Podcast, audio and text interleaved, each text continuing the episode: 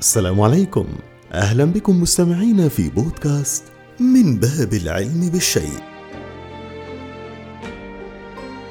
من منا لم يسأل نفسه يوما كيف ينام النمل؟ صديقي يعتقد البعض أن الأسماك وحدها من لديها عادات نوم غريبة كعدم إغلاق العيون بالجفون. ولكن هل فكرتم بالنمل؟ تلك الحشرة المجدة التي ينظر إليها كرمز للاجتهاد في العمل.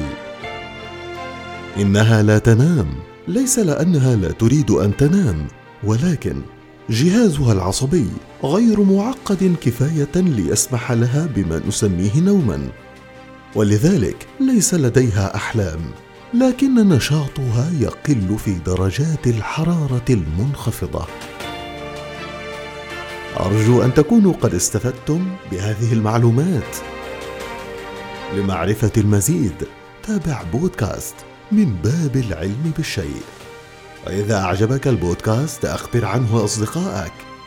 ويمكنك الاستماع عبر المنصات سبوتيفاي ابل بودكاست جوجل بودكاست وساوند كلاود كنت معكم أنا أحمد. إلى اللقاء.